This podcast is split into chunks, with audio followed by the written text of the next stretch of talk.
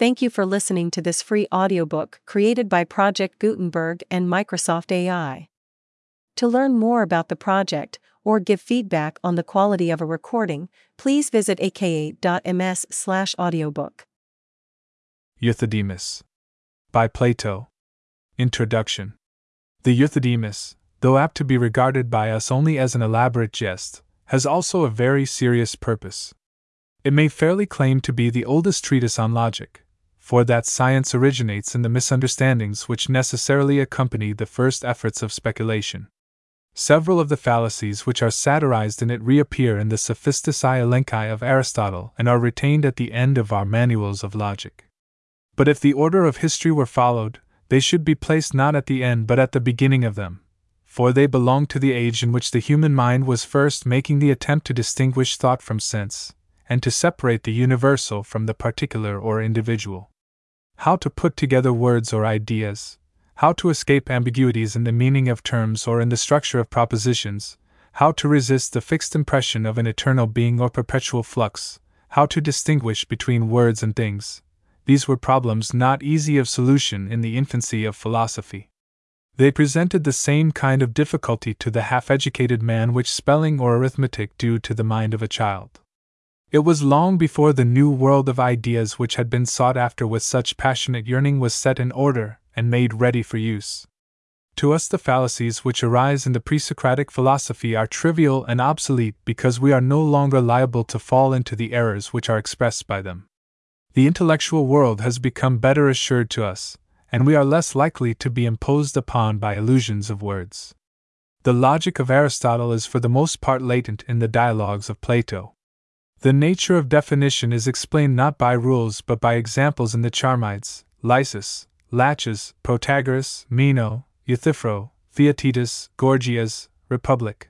The nature of division is likewise illustrated by examples in the Sophist and Statesman. A scheme of categories is found in the Philebus. The true doctrine of contradiction is taught. And the fallacy of arguing in a circle is exposed in the Republic. The nature of synthesis and analysis is graphically described in the Phaedrus. The nature of words is analyzed in the Cratylus. The form of the syllogism is indicated in the genealogical trees of the sophist and statesman. A true doctrine of predication and an analysis of the sentence are given in the sophist. The different meanings of one and being are worked out in the Parmenides. Here we have most of the important elements of logic, not yet systematized or reduced to an art or science, but scattered up and down as they would naturally occur in ordinary discourse. They are of little or no use or significance to us, but because we have grown out of the need of them, we should not therefore despise them. They are still interesting and instructive for the light which they shed on the history of the human mind. There are indeed many old fallacies which linger among us, and new ones are constantly springing up. But they are not of the kind to which ancient logic can be usefully applied.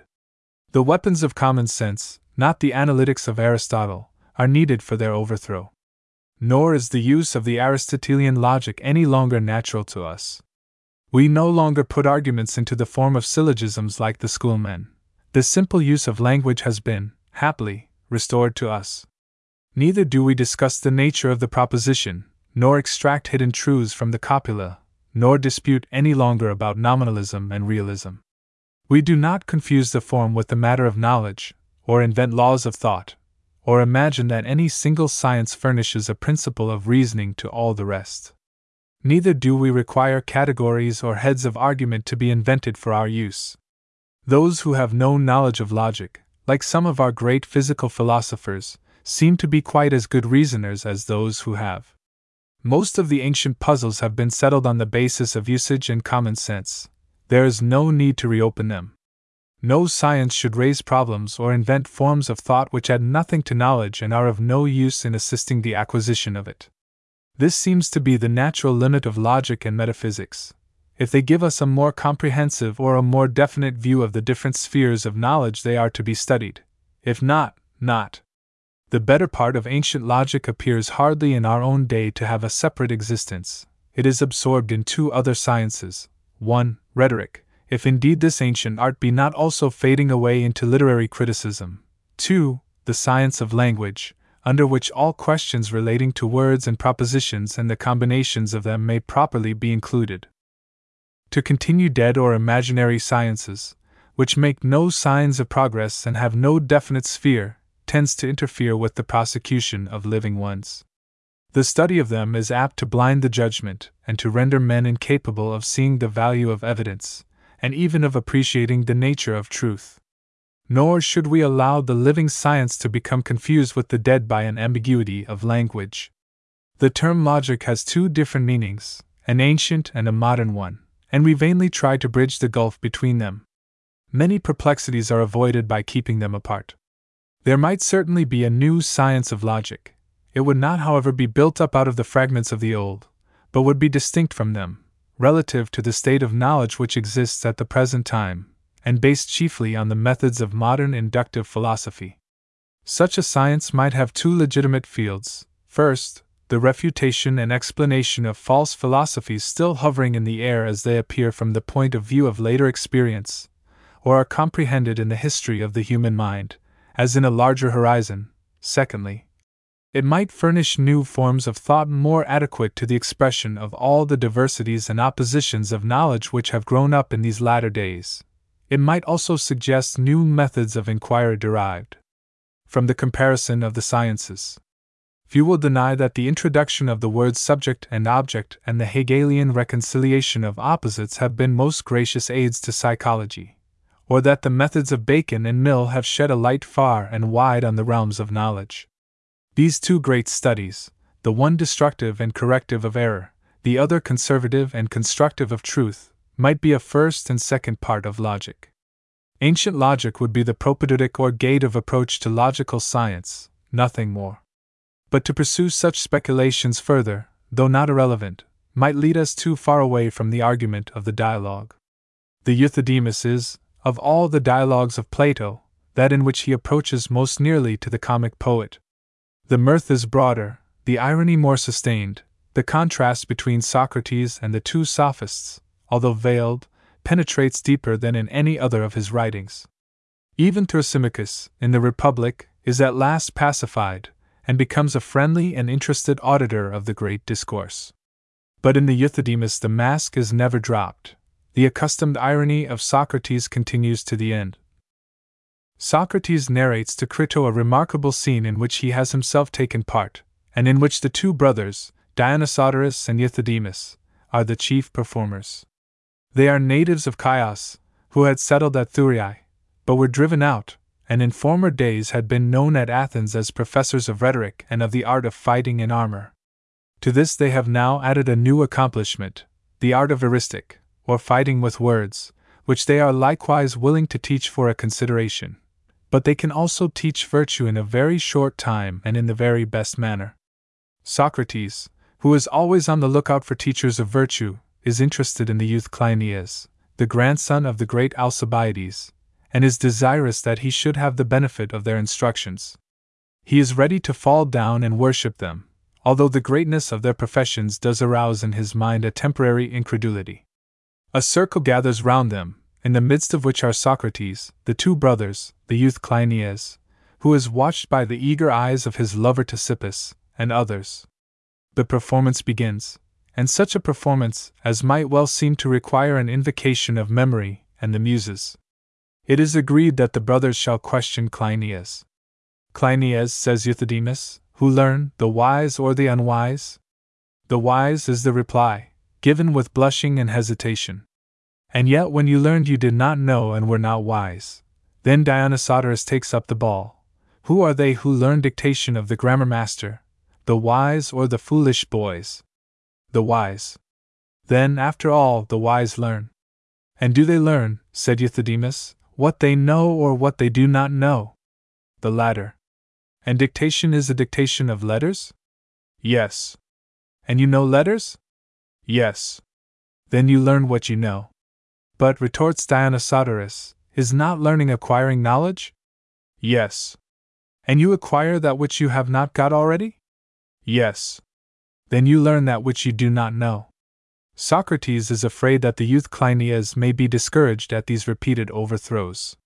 He therefore explains to him the nature of the process to which he is being subjected, The two strangers are not serious. There are jests at the mysteries which precede the enthronement, and he is being initiated into the mysteries of the sophistical ritual. This is all a sort of horseplay, which is now ended.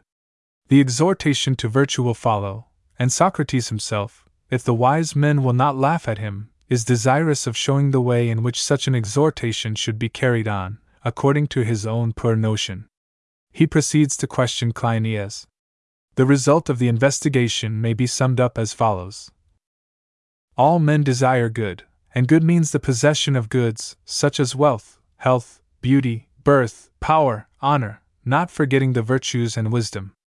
And yet, in this enumeration, the greatest good of all is omitted. What is that? Good fortune. But what need is there of good fortune when we have wisdom already? In every art and business are not the wise also the fortunate? This is admitted. And again, the possession of goods is not enough. There must also be a right use of them which can only be given by knowledge. In themselves they are neither good nor evil. Knowledge and wisdom are the only good, and ignorance and folly the only evil. The conclusion is that we must get wisdom. But can wisdom be taught? Yes, says Cleinias. The ingenuousness of the youth delights Socrates, who is at once relieved from the necessity of discussing one of his great puzzles. Since wisdom is the only good, he must become a philosopher, or lover of wisdom. That I will, says Cleinias. After Socrates has given this specimen of his own mode of instruction, the two brothers recommence their exhortation to virtue, which is of quite another sort. You want Cleinias to be wise? Yes. And he is not wise yet? No, then you want him to be what he is not, and not to be what he is, not to be, that is, to perish. Pretty lovers and friends you must all be. Here Ctesippus, the lover of Cleinias, interposes in great excitement, thinking that he will teach the two sophists a lesson of good manners. But he is quickly entangled in the meshes of their sophistry, and as a storm seems to be gathering, Socrates pacifies him with a joke, and Ctesippus then says that he is not reviling the two sophists, he is only contradicting them. But, says Dionysodorus, there is no such thing as contradiction. When you and I describe the same thing, or you describe one thing and I describe another, how can there be a contradiction? Ctesippus is unable to reply. Socrates has already heard of the denial of contradiction, and would like to be informed by the great master of the art what is the meaning of this paradox. Is there no such thing as error, ignorance, falsehood? Then what are they professing to teach? The two sophists complain that Socrates is ready to answer what they said a year ago, but is nonplussed at what they are saying now. What does the word nonplussed mean? Socrates is informed, in reply, that words are lifeless things, and lifeless things have no sense or meaning. Ctesippus again breaks out, and again has to be pacified by Socrates, who renews the conversation with Cleinias. The two sophists are like Proteus in the variety of their transformations, and he, like Menelaus in the Odyssey, hopes to restore them to their natural form. He had arrived at the conclusion that Cleinias must become a philosopher.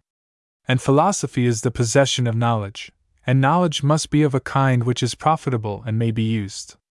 What knowledge is there which has such a nature? Not the knowledge which is required in any particular art, nor again the art of the composer of speeches, who knows how to write them, but cannot speak them, although he too must be admitted to be a kind of enchanter of wild animals. Neither is the knowledge which we are seeking the knowledge of the general. For the general makes over his prey to the statesman, as the huntsman does to the cook, or the taker of quails to the keeper of quails. He has not the use of that which he acquires. The two inquirers, Cleinias and Socrates, are described as wandering about in a wilderness, vainly searching after the art of life and happiness. At last they fix upon the kingly art, as having the desired sort of knowledge. But the kingly art only gives men those goods which are neither good nor evil, and if we say further that it makes us wise, in what does it make us wise? Not in special arts, such as cobbling or carpentering, but only in itself. Or say again that it makes us good, there is no answer to the question, good in what? At length, in despair, Cleinias and Socrates turn to the Dioscuri and request their aid. Euthydemus argues that Socrates knows something, and as he cannot know and not know, he cannot know some things and not know others, and therefore he knows all things. he and Dionysodorus and all other men know all things. Do they know shoemaking, etc.? Yes. The skeptical Ctesippus would like to have some evidence of this extraordinary statement.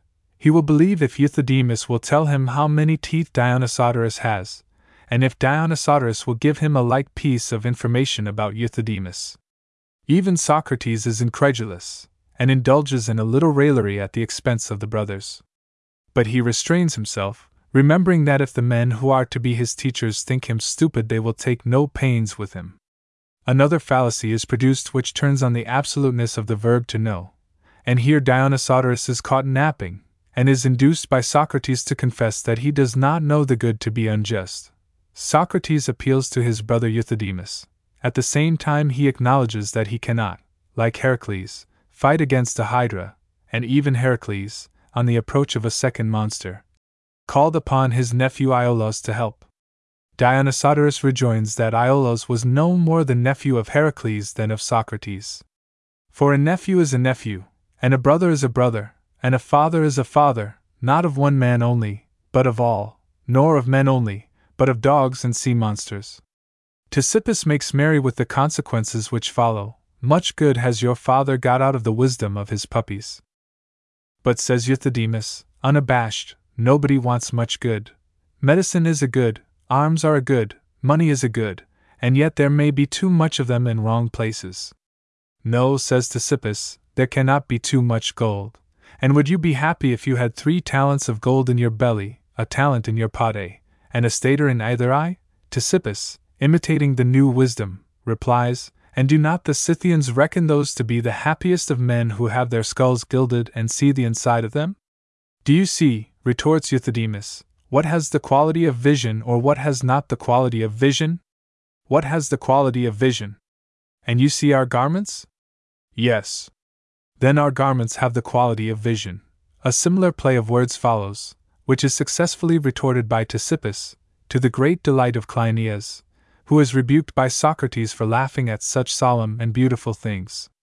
But are there any beautiful things? And if there are such, are they the same or not the same as absolute beauty? Socrates replies that they are not the same, but each of them has some beauty present with it. And are you an ox because you have an ox present with you? After a few more amphiboly, in which Socrates, like Ctesippus, in self defense borrows the weapons of the brothers, they both confess that the two heroes are invincible, and the scene concludes with a grand chorus of shouting and laughing, and a panegyrical oration from Socrates. First, he praises the indifference of Dionysodorus and Euthydemus to public opinion, for most persons would rather be refuted by such arguments than use them in the refutation of others. Secondly, he remarks upon their impartiality, for they stop their own mouths, as well as those of other people. Thirdly, he notes their liberality, which makes them give away their secret to all the world. They should be more reserved, and let no one be present at this exhibition who does not pay them a handsome fee or better still, they might practice on one another only. He concludes with a respectful request that they will receive him and Cleinias among their disciples. Crito tells Socrates that he has heard one of the audience criticize severely this wisdom, not sparing Socrates himself for countenancing such an exhibition. Socrates asks what manner of man was this censorious critic. Not an orator, but a great composer of speeches. Socrates understands that he is an amphibious animal, half philosopher, half politician, one of a class who have the highest opinion of themselves and a spite against philosophers, whom they imagine to be their rivals. They are a class who are very likely to get mauled by Euthydemus and his friends, and have a great notion of their own wisdom, for they imagine themselves to have all the advantages and none of the drawbacks both of politics and of philosophy. They do not understand the principles of combination, and hence are ignorant that the union of two good things which have different ends produces a compound inferior to either of them taken separately. Crito is anxious about the education of his children, one of whom is growing up. The description of Dionysodorus and Euthydemus suggests to him the reflection that the professors of education are strange beings. Socrates consoles him with the remark that the good in all professions are few, and recommends that he and his house should continue to serve philosophy, and not mind about its professors. There is a stage in the history of philosophy in which the old is dying out, and the new has not yet come into full life. great philosophies like the Eleatic or Heraclitean, which have enlarged the boundaries of the human mind, begin to pass away in words. They subsist only as forms which have rooted themselves in language, as troublesome elements of thought which cannot be either used or explained away. The same absoluteness which was once attributed to abstractions is now attached to the words which are the signs of them. The philosophy which in the first and second generation was a great and inspiring effort of reflection, in the third becomes sophistical, verbal, eristic. It is this stage of philosophy which Plato satirises in the Euthydemus. The fallacies which are noted by him appear trifling to us now, but they were not trifling in the age before logic, in the decline of the earlier Greek philosophies, at a time when language was first beginning to perplex human thought. Besides, he is caricaturing them. They probably received more subtle forms at the hands of those who seriously maintained them. They are patent to us in Plato, and we are inclined to wonder how any one could ever have been deceived by them. But we must remember also that there was a time when the human mind was only with great difficulty disentangled from such fallacies. To appreciate fully the drift of the Euthydemus, we should imagine a mental state in which not individuals only, but whole schools during more than one generation, were animated by the desire to exclude the conception of rest, and therefore the very word this, fiat, from language, in which the ideas of space, time, matter, motion, were proved to be contradictory and imaginary, in which the nature of qualitative change was a puzzle, and even differences of degree, when applied to abstract notions, were not understood, in which there was no analysis of grammar, and mere puns or plays of words received serious attention, in which contradiction itself was denied, and on the one hand, every predicate was affirmed to be true of every subject, and on the other, it was held that no predicate was true of any subject, and that nothing was, or was known, or could be spoken. Let us imagine disputes carried on with religious earnestness and more than scholastic subtlety, in which the catchwords of philosophy are completely detached from their context. Compare Theat. To such disputes, the humor, whether of Plato in the ancient, or of Pope and Swift in the modern world, is the natural enemy. Nor must we forget that in modern times also there is no fallacy so gross, no trick of language so transparent, no abstraction so barren and unmeaning, no form of thought so contradictory to experience, which has not been found to satisfy the minds of philosophical inquirers at a certain stage, or when regarded from a certain point of view only. The peculiarity of the fallacies of our own age is that we live within them, and are therefore generally unconscious of them. Aristotle has analyzed several of the same fallacies in his book De Sophisticis Elenchis, which Plato, with equal command of their true nature, has preferred to bring to the test of ridicule. At first, we are only struck with the broad humor of this reductio ad absurdum. Gradually, we perceive that some important questions begin to emerge. Here, as everywhere else, Plato is making war against the philosophers who put words in the place of things, who tear arguments to tatters, who deny predication, and thus make knowledge impossible, to whom ideas and objects of sense have no fixedness, but are in a state of perpetual oscillation and transition. Two great truths seem to be indirectly taught through these fallacies. One, the uncertainty of language, which allows the same words to be used in different meanings, or with different degrees of meaning. Two, the necessary limitation or relative nature of all phenomena. Plato is aware that his own doctrine of ideas, as well as the Eleatic being and not being, alike admit of being regarded as verbal fallacies. The sophism advanced in the Meno, that you cannot inquire either into what you know or do not know, is lightly touched upon at the commencement of the dialogue. The thesis of Protagoras, that everything is true to him to whom it seems to be true, is satirized.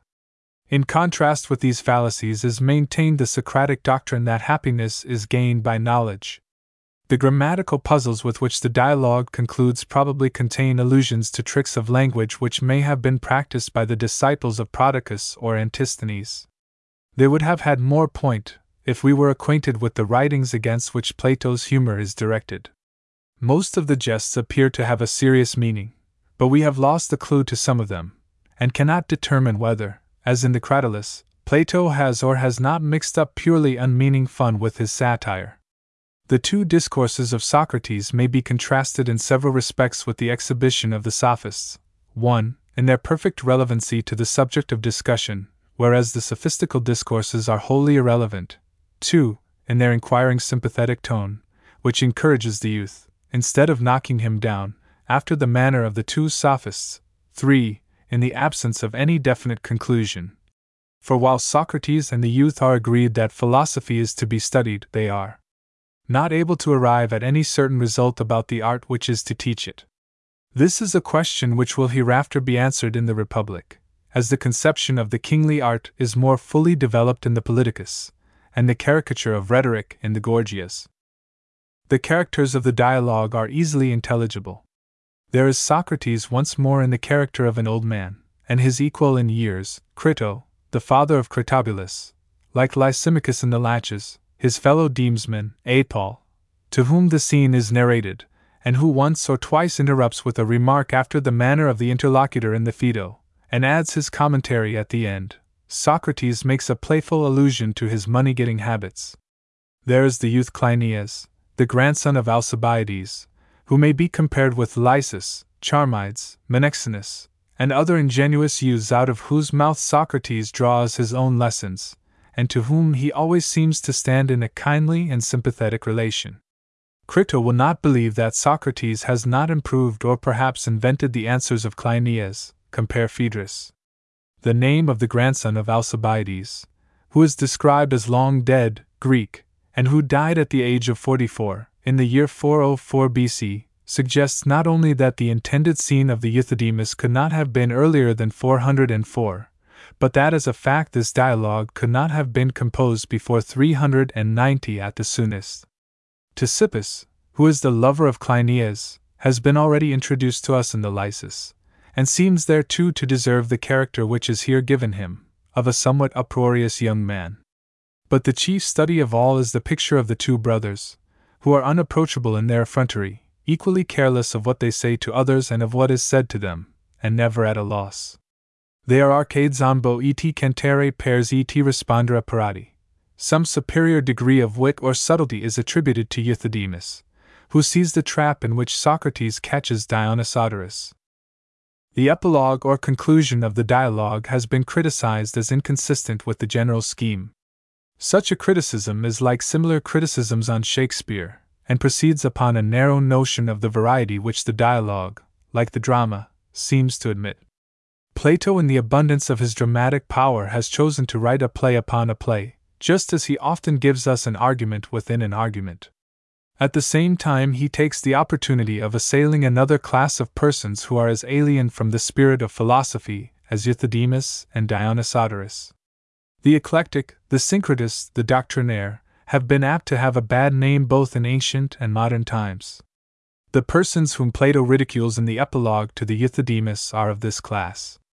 They occupy a border ground between philosophy and politics.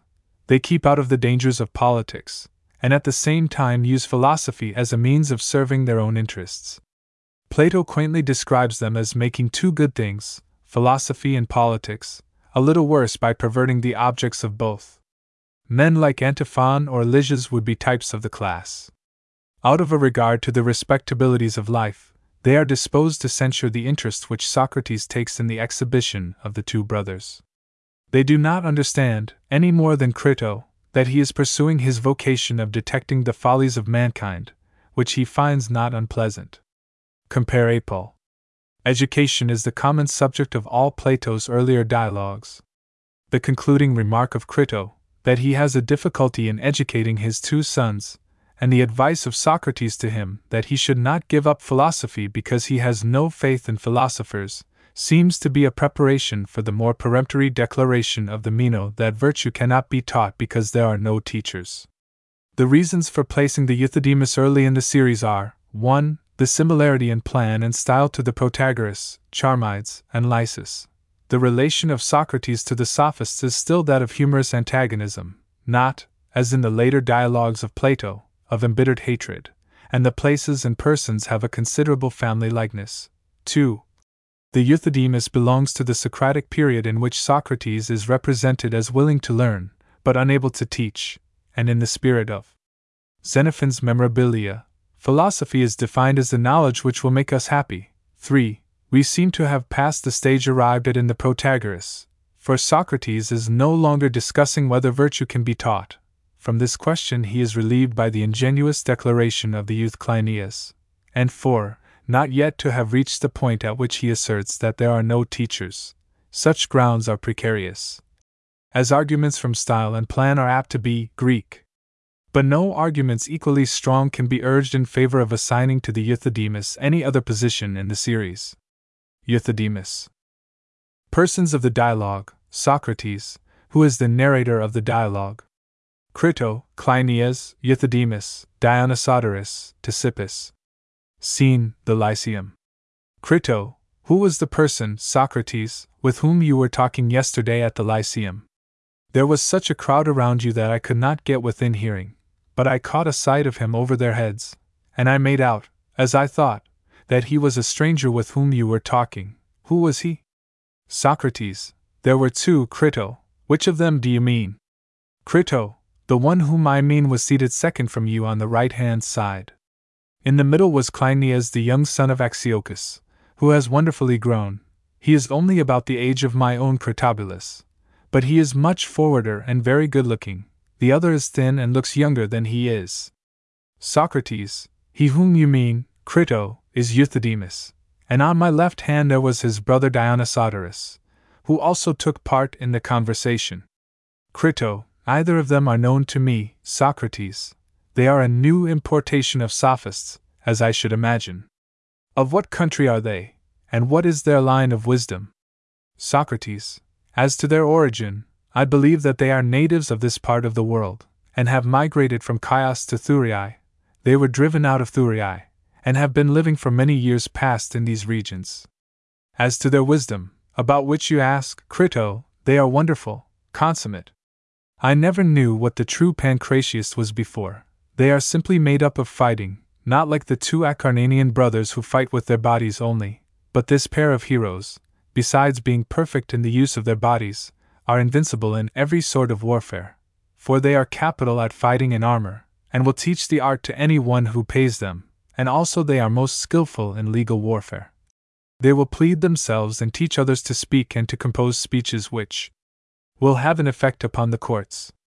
And this was only the beginning of their wisdom, but they have at last carried out the pancratiastic art to the very end, and have mastered the only mode of fighting which had been hitherto neglected by them.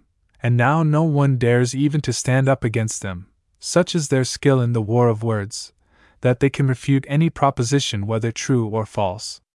Now I am thinking, Crito, of placing myself in their hands, for they say that in a short time they can impart their skill to anyone.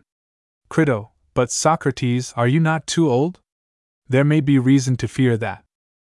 Socrates, certainly not, Crito, as I will prove to you, for I have the consolation of knowing that they began this art of disputation which I covet, quite, as I may say, in old age, last year, or the year before, they had none of their new wisdom.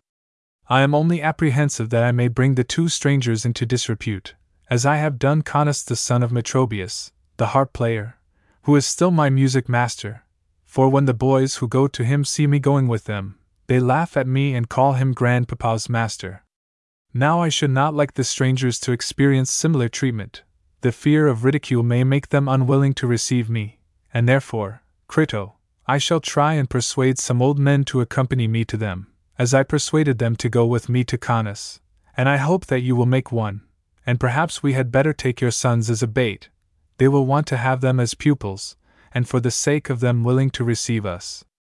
Crito, I see no objection, Socrates, if you like. But first I wish that you would give me a description of their wisdom, that I may know beforehand what we are going to learn. Socrates, in less than no time you shall hear, for I cannot say that I did not attend. I paid great attention to them, and I remember and will endeavor to repeat the whole story. Providentially, I was sitting alone in the dressing room of the Lyceum where you saw me, and was about to depart. When I was getting up, I recognized the familiar divine sign, so I sat down again, and in a little while the two brothers Euthydemus and Dionysodorus came in, and several others with them, whom I believed to be their disciples, and they walked about in the covered court. They had not taken more than two or three turns when Cleinias entered, who, as you truly say, is very much improved. He was followed by a host of lovers, one of whom was Ctesippus the Paeanian, a well bred youth, but also having the wildness of youth. Cleinias saw me from the entrance as I was sitting alone, and at once came and sat down on the right hand of me, as you describe, and Dionysodorus and Euthydemus, when they saw him, at first stopped and talked with one another, now and then glancing at us, for I particularly watched them. And then Euthydemus came and sat down by the youth, and the other by me on the left hand, the rest anywhere. I saluted the brothers, whom I had not seen for a long time, and then I said to Cleinias, Here are two wise men, Euthydemus and Dionysodorus, Cleinias, wise not in a small but in a large way of wisdom, for they know all about war, all that a good general ought to know about the array and command of an army, and the whole art of fighting in armor, and they know about law too, and can teach a man how to use the weapons of the courts when he is injured.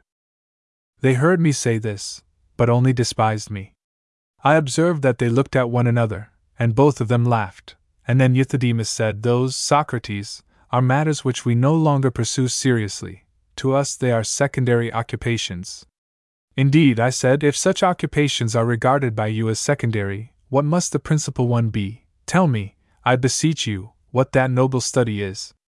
The teaching of virtue, Socrates, he replied, is our principal occupation, and we believe that we can impart it better and quicker than any man. My God! I said, and where did you learn that? I always thought, as I was saying just now, that your chief accomplishment was the art of fighting in armor, and I used to say as much of you, for I remember that you professed this when you were here before. But now, if you really have the other knowledge, oh, forgive me, I address you as I would superior beings, and ask you to pardon the impiety of my former expressions. But are you quite sure about this, Dionysodorus and Euthydemus? The promise is so vast that a feeling of incredulity steals over me. You may take our word, Socrates, for the fact. Then I think you happier in having such a treasure than the great king is in the possession of his kingdom. And please to tell me whether you intend to exhibit your wisdom, or what will you do?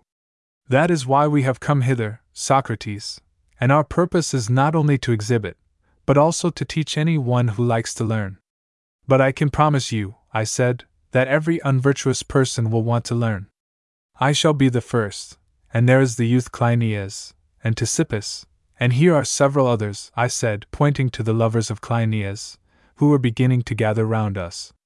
Now Ctesippus was sitting at some distance from Cleinias, and when Euthydemus leaned forward in talking with me, he was prevented from seeing Cleinias, who was between us, and so, partly because he wanted to look at his love, and also because he was interested, he jumped up and stood opposite to us, and all the other admirers of Cleinias, as well as the disciples of Euthydemus and Dionysodorus, followed his example.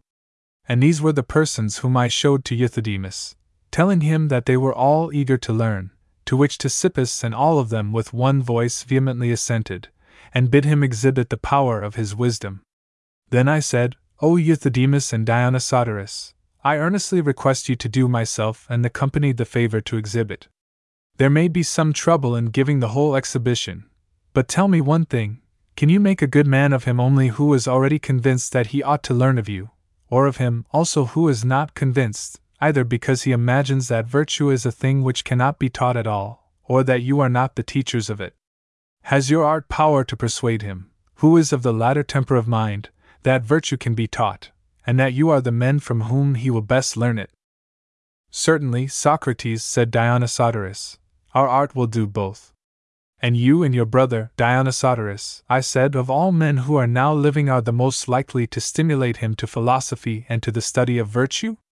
Yes, Socrates, I rather think that we are. Then I wish that you would be so good as to defer the other part of the exhibition, and only try to persuade the youth whom you see here that he ought to be a philosopher and study virtue. Exhibit that, and you will confer a great favor on me and on every one present, for the fact is, I and all of us are extremely anxious that he should become truly good. His name is Cleinias, and he is the son of Axiochus, and grandson of the old Alcibiades, cousin of the Alcibiades that now is. He is quite young, and we are naturally afraid that someone may get the start of us, and turn his mind in a wrong direction, and he may be ruined. Your visit, therefore, is most happily timed, and I hope that you will make a trial of the young man, and converse with him in our presence, if you have no objection. These were pretty nearly the expressions which I used, and Euthydemus, in a manly and at the same time encouraging tone, replied, There can be no objection, Socrates, if the young man is only willing to answer questions. He is quite accustomed to do so, I replied, for his friends often come and ask him questions and argue with him, and therefore he is quite at home in answering. What followed, Crito, how can I rightly narrate? For not slight is the task of rehearsing infinite wisdom, and therefore, like the poets, I ought to commence my relation with an invocation to memory and the muses. Now Euthydemus, if I remember rightly, began nearly as follows O Cleinias, are those who learn the wise or the ignorant? The youth, overpowered by the question, blushed, and in his perplexity looked at me for help, and I, knowing that he was disconcerted, said, Take courage, Cleinias, and answer like a man whichever you think, for my belief is that you will derive the greatest benefit from their questions. Whichever he answers, said Dionysodorus, leaning forward so as to catch my ear, his face beaming with laughter, I prophesy that he will be refuted, Socrates. While he was speaking to me, Cleinias gave his answer, and therefore I had no time to warn him of the predicament in which he was placed, and he answered that those who learned were the wise. Euthydemus proceeded, There are some whom you would call teachers, are there not? The boy assented and they are the teachers of those who learn. The grammar master and the lyre master used to teach you and other boys, and you were the learners? Yes. And when you were learners, you did not as yet know the things which you were learning? No, he said. And were you wise then? No, indeed, he said. But if you were not wise, you were unlearned? Certainly. You then, learning what you did not know, were unlearned when you were learning? The youth nodded assent. Then the unlearned learn, and not the wise, Cleinias, as you imagine. At these words, the followers of Euthydemus, of whom I spoke, like a chorus at the bidding of their director, laughed and cheered. Then, before the youth had time to recover his breath, Dionysodorus cleverly took him in hand, and said, Yes, Cleinias, and when the grammar master dictated anything to you, were they the wise boys or the unlearned who learned the dictation? The wise, replied Cleinias. Then, after all, the wise are the learners and not the unlearned, and your last answer to Euthydemus was wrong. Then once more the admirers of the two heroes, in an ecstasy at their wisdom, gave vent to another peal of laughter, while the rest of us were silent and amazed. Euthydemus, observing this, determined to persevere with the youth, and in order to heighten the effect went on asking another similar question, which might be compared to the double turn of an expert dancer. Do those, said he, who learn, learn what they know, or what they do not know? Again Dionysodorus whispered to me, That, Socrates, is just another of the same sort. Good heavens, I said, and your last question was so good. Like all our other questions, Socrates, he replied, inevitable. I see the reason, I said, why you are in such reputation among your disciples.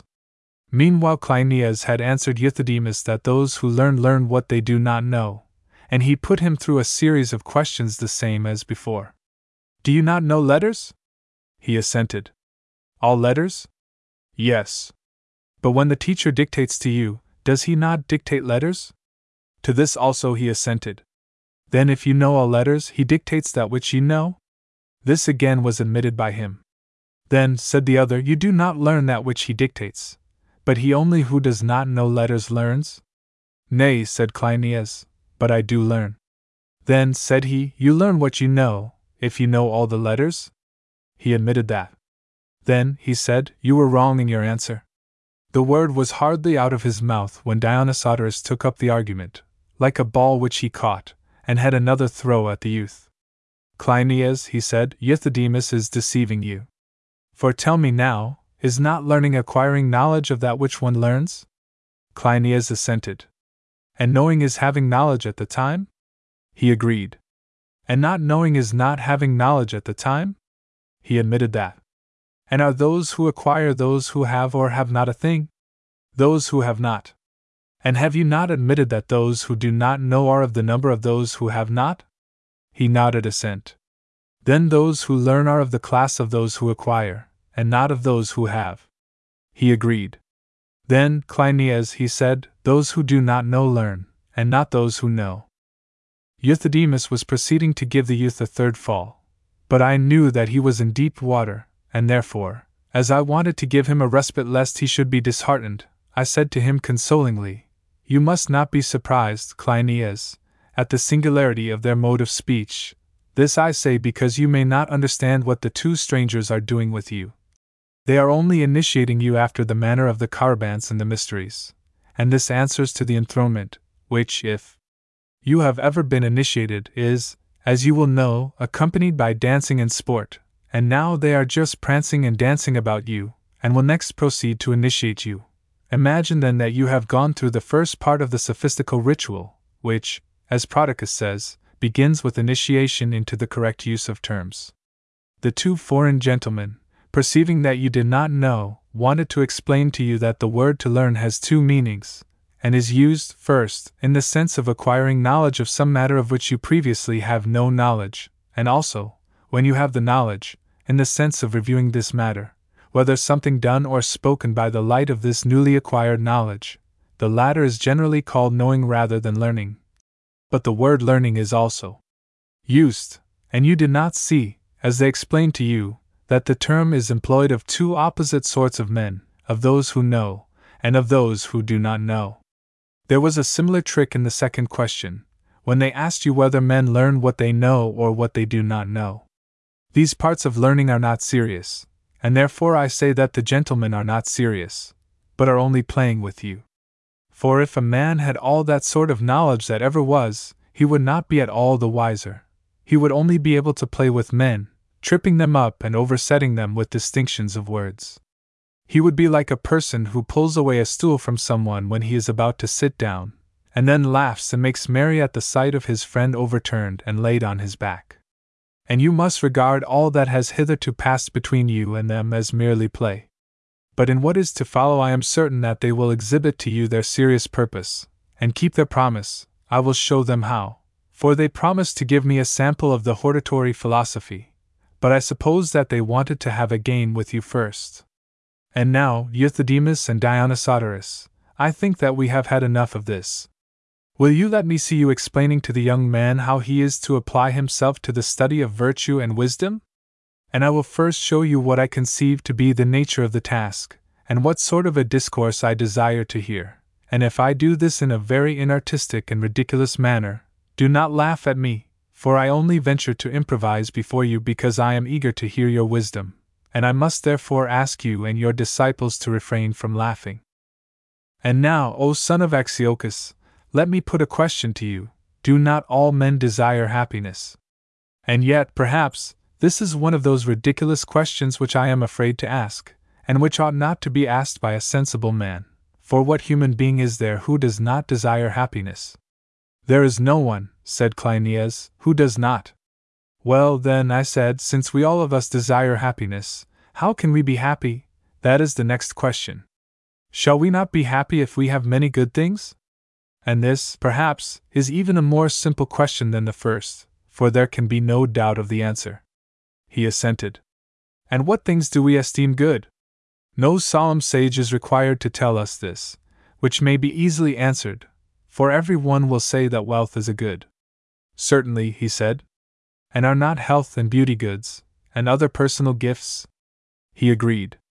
Can there be any doubt that good birth, and power, and honors in one's own land are goods?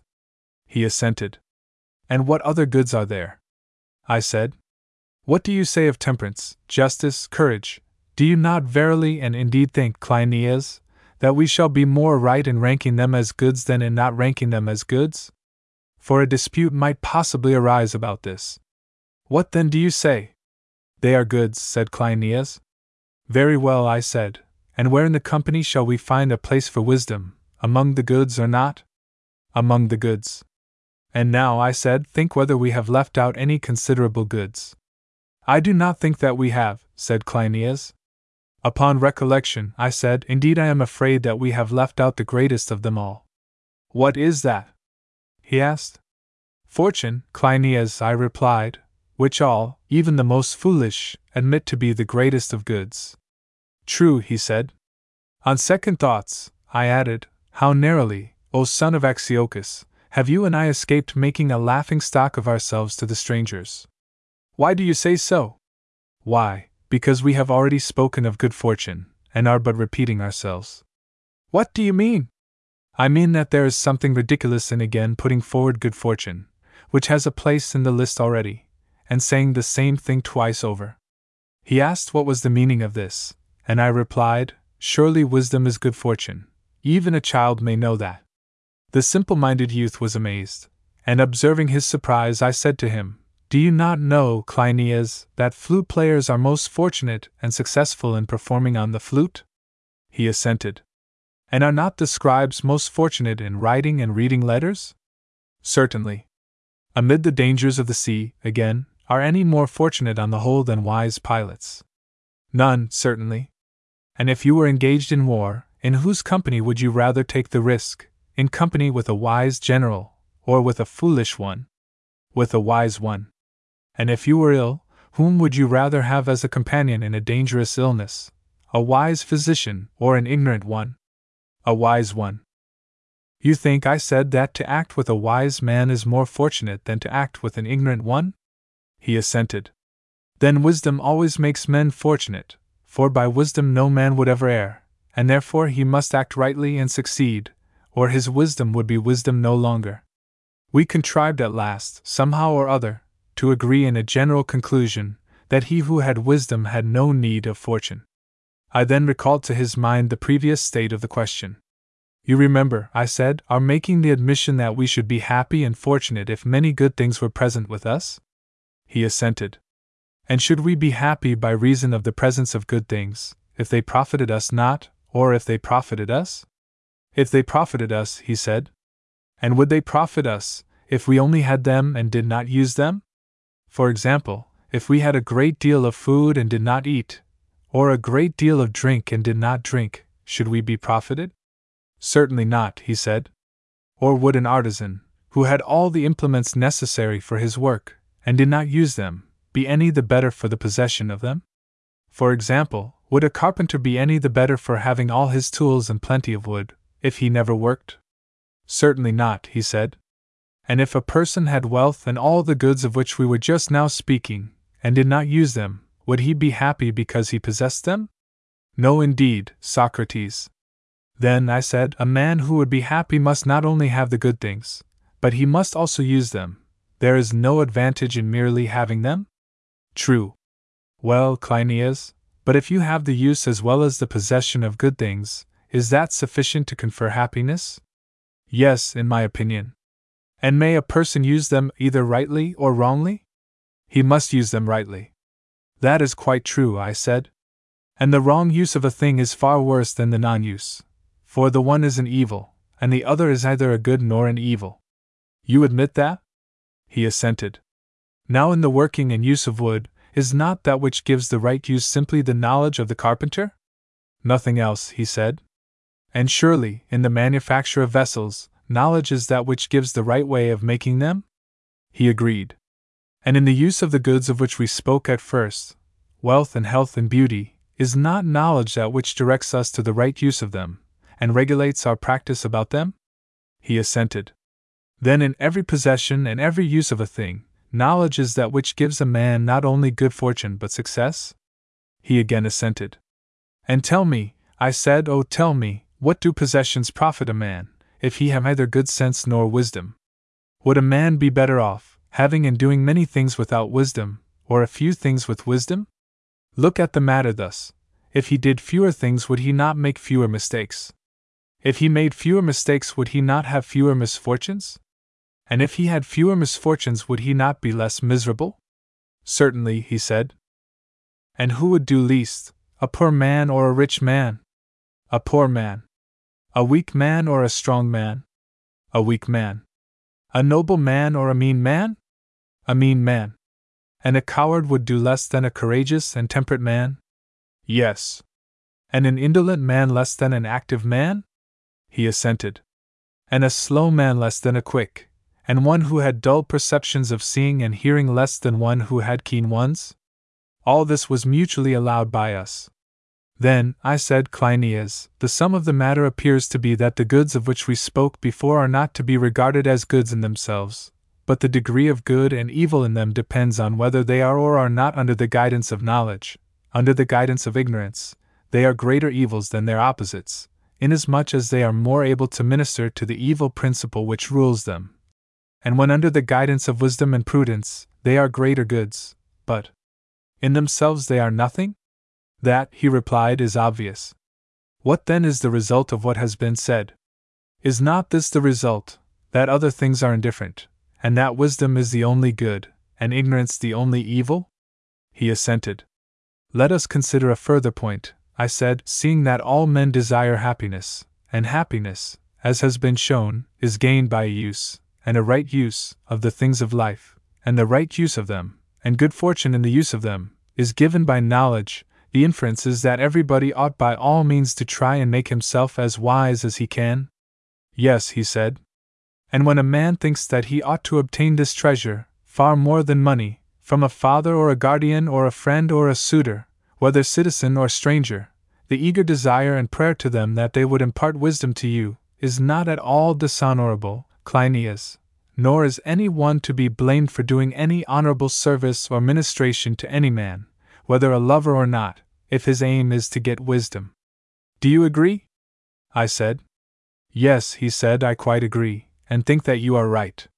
Yes, I said, Cleinias, if only wisdom can be taught, and does not come to man spontaneously, for this is a point which has still to be considered, and is not yet agreed upon by you and me. But I think, Socrates, that wisdom can be taught, he said. Best of men, I said, I am delighted to hear you say so, and I am also grateful to you for having saved me from a long and tiresome investigation as to whether wisdom can be taught or not. But now, as you think that wisdom can be taught, and that wisdom only can make a man happy and fortunate, will you not acknowledge that all of us ought to love wisdom, and you individually will try to love her? Certainly, Socrates, he said, I will do my best. I was pleased at hearing this, and I turned to Dionysodorus and Euthydemus and said, That is an example, clumsy and tedious, I admit, of the sort of exhortations which I would have you give, and I hope that one of you will set forth what I have been saying in a more artistic style, or at least take up the inquirer where I left off, and proceed to show the youth whether he should have all knowledge, or whether there is one sort of knowledge only which will make him good and happy, and what that is. For, as I was saying at first, the improvement of this young man in virtue and wisdom is a matter which we have very much at heart. Thus I spoke, Crito, and was all attention to what was coming. I wanted to see how they would approach the question, and where they would start in their exhortation to the young man that he should practice wisdom and virtue.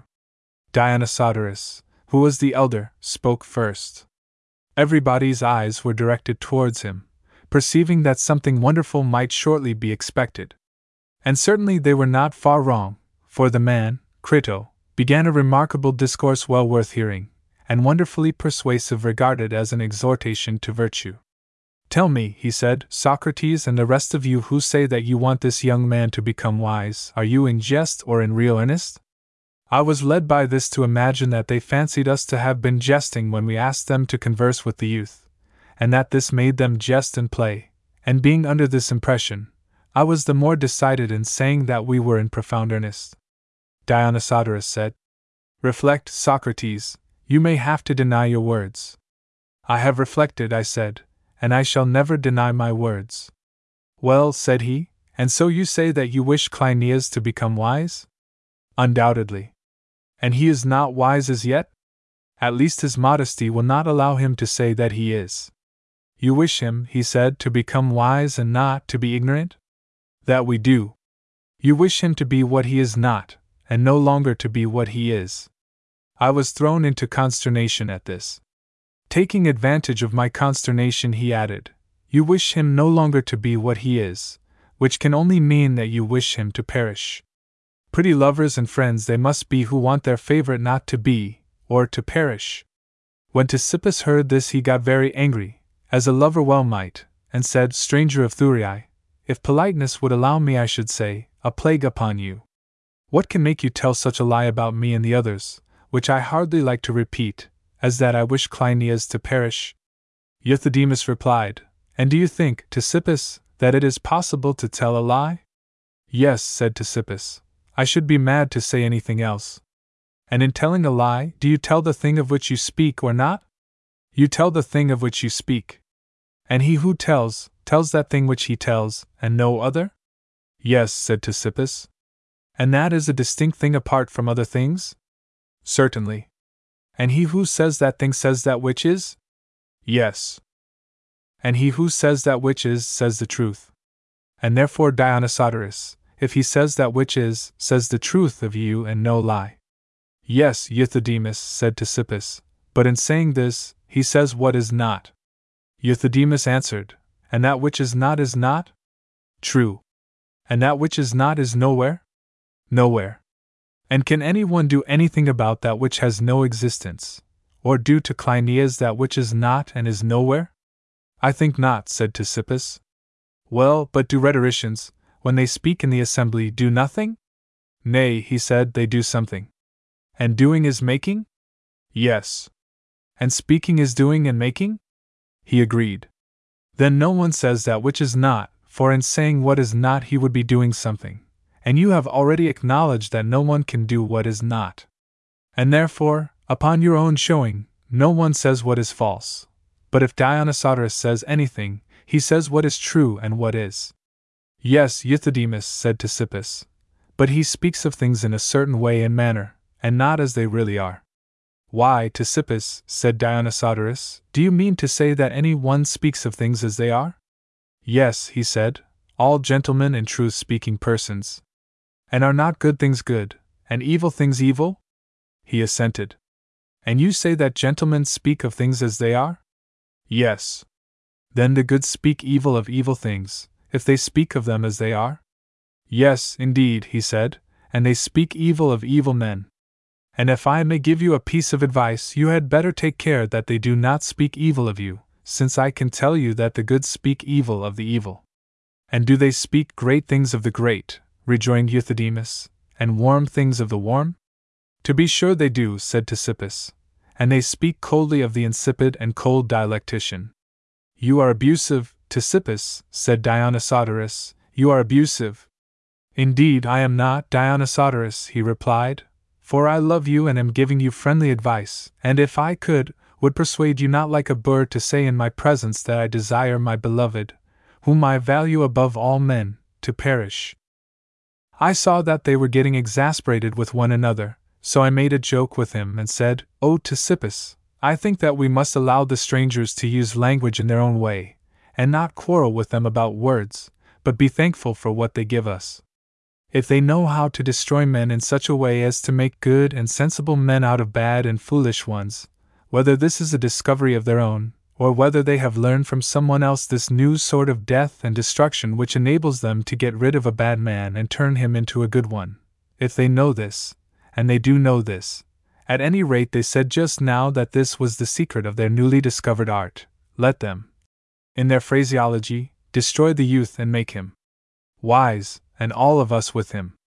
But if you young men do not like to trust yourselves with them, then fiat experimentum in corpore sanis. I will be the Carian on whom they shall operate. And here I offer my old person to Dionysodorus.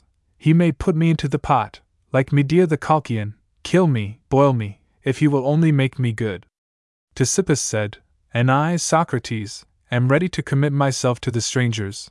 They may skin me alive, if they please, and I am pretty well skinned by them already, if only my skin is made at last, not like that of Marsyas, into a leathern bottle, but into a piece of virtue. And here is Dionysodorus fancying that I am angry with him, when really I am not angry at all. I do but contradict him when I think that he is speaking improperly to me, and you must not confound abuse and contradiction, O illustrious Dionysodorus, for they are quite different things. Contradiction said Dionysodorus. Why, there never was such a thing. Certainly there is, he replied. There can be no question of that. Do you, Dionysodorus, maintain that there is not? You will never prove to me, he said, that you have heard any one contradicting any one else. Indeed, said Ctesippus, then now you may hear me contradicting Dionysodorus. Are you prepared to make that good? Certainly, he said. Well, have not all things words expressive of them? Yes. Of their existence, or of their non existence? Of their existence. Yes, Ctesippus, and we just now proved, as you may remember, that no man could affirm a negative, for no one could affirm that which is not. And what does that signify? Said Ctesippus, You and I may contradict all the same for that. But can we contradict one another, said Dionysodorus, when both of us are describing the same thing? Then we must surely be speaking the same thing? He assented. Or when neither of us is speaking of the same thing? For then neither of us says a word about the thing at all? He granted that proposition also. But when I describe something and you describe another thing, or I say something and you say nothing, is there any contradiction? How can he who speaks contradict him who speaks not? Here Ctesippus was silent, and I in my astonishment said, What do you mean, Dionysodorus? I have often heard, and have been amazed to hear, this thesis of yours, which is maintained and employed by the disciples of Protagoras, and others before them, and which to me appears to be quite wonderful, and suicidal as well as destructive, and I think that I am most likely to hear the truth about it from you. The dictum is that there is no such thing as falsehood, a man must either say what is true or say nothing. Is not that your position? He assented. But if he cannot speak falsely, may he not think falsely? No, he cannot, he said. Then there is no such thing as false opinion? No, he said. Then there is no such thing as ignorance, or men who are ignorant, for is not ignorance, if there be such a thing, a mistake of fact? Certainly, he said. And that is impossible? Impossible, he replied. Are you saying this as a paradox, Dionysodorus? Or do you seriously maintain no man to be ignorant? Refute me, he said. But how can I refute you if, as you say, to tell a falsehood is impossible? Very true, said Euthydemus. Neither did I tell you just now to refute me, said Dionysodorus. For how can I tell you to do that which is not? O Euthydemus, I said I have but a dull conception of these subtleties and excellent devices of wisdom. I am afraid that I hardly understand them, and you must forgive me therefore if I ask a very stupid question. If there be no falsehood or false opinion or ignorance, there can be no such thing as erroneous action, for a man cannot fail of acting as he is acting. That is what you mean? Yes, he replied. And now, I said, I will ask my stupid question. If there is no such thing as error in deed, word, or thought, then what, in the name of goodness, do you come hither to teach? And were you not just now saying that you could teach virtue best of all men, to any one who was willing to learn? And are you such an old fool, Socrates, rejoined Dionysodorus, that you bring up now what I said at first? And if I had said anything last year, I suppose that you would bring that up too, but are nonplussed at the words which I have just uttered? Why, I said they are not easy to answer, for they are the words of wise men, and indeed I know not what to make of this word nonplussed, which you used last. What do you mean by it, Dionysodorus? You must mean that I cannot refute your argument. Tell me if the words have any other sense. No, he replied, they mean what you say. And now answer. What, before you, Dionysodorus? I said. Answer, said he. And is that fair? Yes, quite fair, he said. Upon what principle? I said.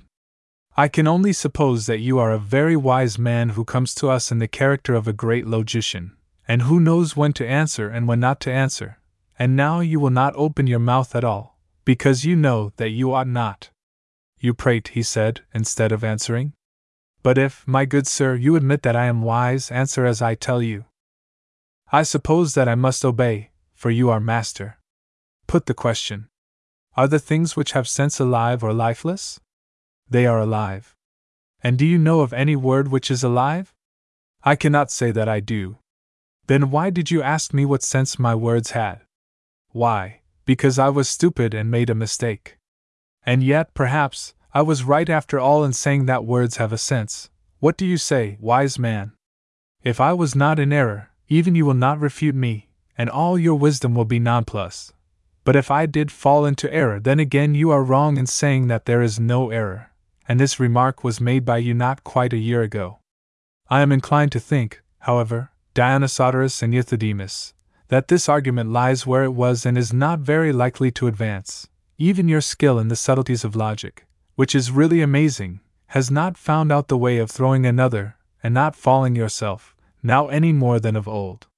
Ctesippus said, Men of Chios, Thurii, or however and whatever you call yourselves, I wonder at you, for you seem to have no objection to talking nonsense. Fearing that there would be high words, I again endeavored to soothe Ctesippus, and said to him, To you, Ctesippus, I must repeat what I said before to Cleinias, that you do not understand the ways of these philosophers from abroad. They are not serious, but like the Egyptian wizard Proteus, they take different forms and deceive us by their enchantments, and let us, like Menelaus, refuse to let them go until they show themselves to us in earnest. When they begin to be in earnest, their full beauty will appear. Let us then beg and entreat and beseech them to shine forth. And I think that I had better once more exhibit the form in which I pray to behold them, it might be a guide to them. I will go on therefore where I left off, as well as I can, in the hope that I may touch their hearts and move them to pity, and that when they see me deeply serious and interested, they also may be serious. You, Cleinias, I said, shall remind me at what point we left off. Did we not agree that philosophy should be studied? And was not that our conclusion? Yes, he replied.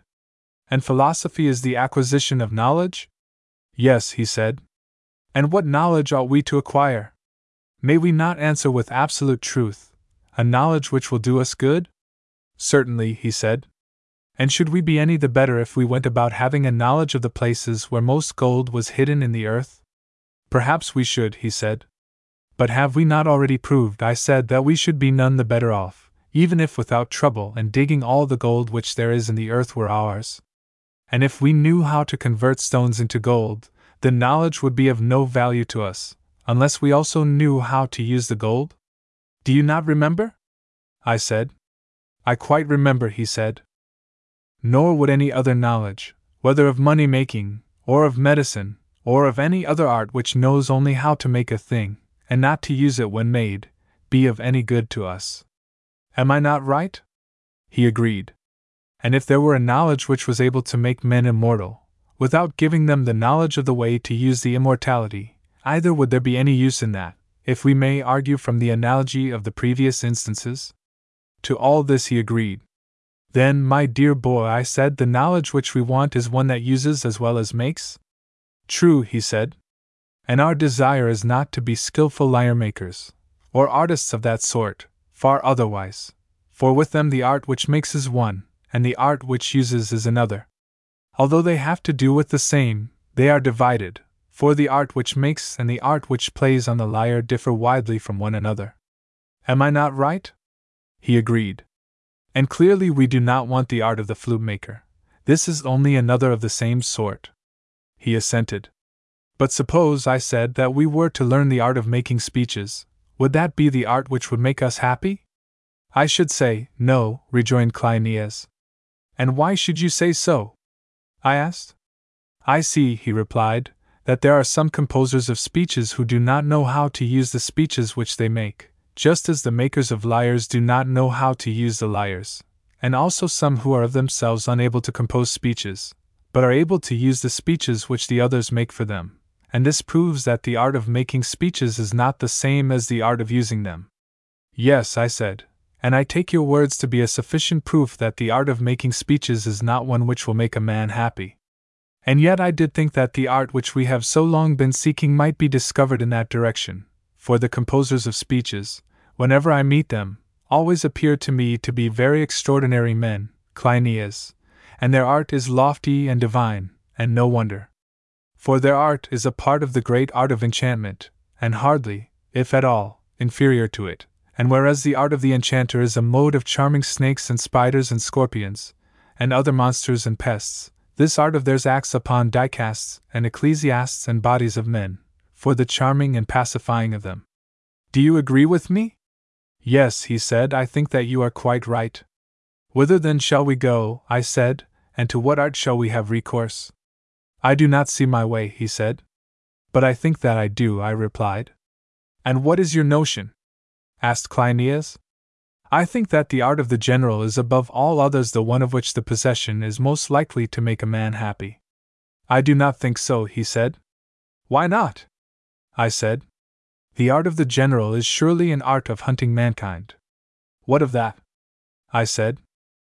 Why, he said, no art of hunting extends beyond hunting and capturing, and when the prey is taken, the huntsman or fisherman cannot use it, but they hand it over to the cook, and the geometricians and astronomers and calculators, who all belong to the hunting class, for they do not make their diagrams, but only find out that which was previously contained in them, they, I say, not being able to use but only to catch their prey, hand over their inventions to the dialectician to be applied by him. If they have any sense in them. Good, I said, fairest and wisest Cleinias. And is this true? Certainly, he said, just as a general when he takes a city or a camp hands over his new acquisition to the statesman, for he does not know how to use them himself, or as the quail taker transfers the quails to the keeper of them. If we are looking for the art which is to make us blessed, and which is able to use that which it makes or takes, the art of the general is not the one, and some other must be found. Crito, and do you mean, Socrates, that the youngster said all this? Socrates, are you incredulous, Crito? Crito, indeed I am, for if he did say so, then in my opinion he needs neither Euthydemus nor any one else to be his instructor. Socrates, perhaps I may have forgotten, and Ctesippus was the real answerer. Crito, Ctesippus. Nonsense. Socrates, all I know is that I heard these words, and that they were not spoken either by Euthydemus or Dionysodorus. I dare say, my good Crito, that they may have been spoken by some superior person, that I heard them I am certain. Crito, yes, indeed, Socrates, by someone a good deal superior, as I should be disposed to think. But did you carry the search any further, and did you find the art which you were seeking? Socrates, find. My dear sir, no indeed. And we cut a poor figure. We were like children after larks, always on the point of catching the art, which was always getting away from us. But why should I repeat the whole story? At last we came to the kingly art, and inquired whether that gave and caused happiness. And then we got into a labyrinth, and when we thought we were at the end, came out again at the beginning, having still to seek as much as ever. Crito, how did that happen, Socrates? Socrates, I will tell you. The kingly art was identified by us with the political. Crito, well, and what came of that?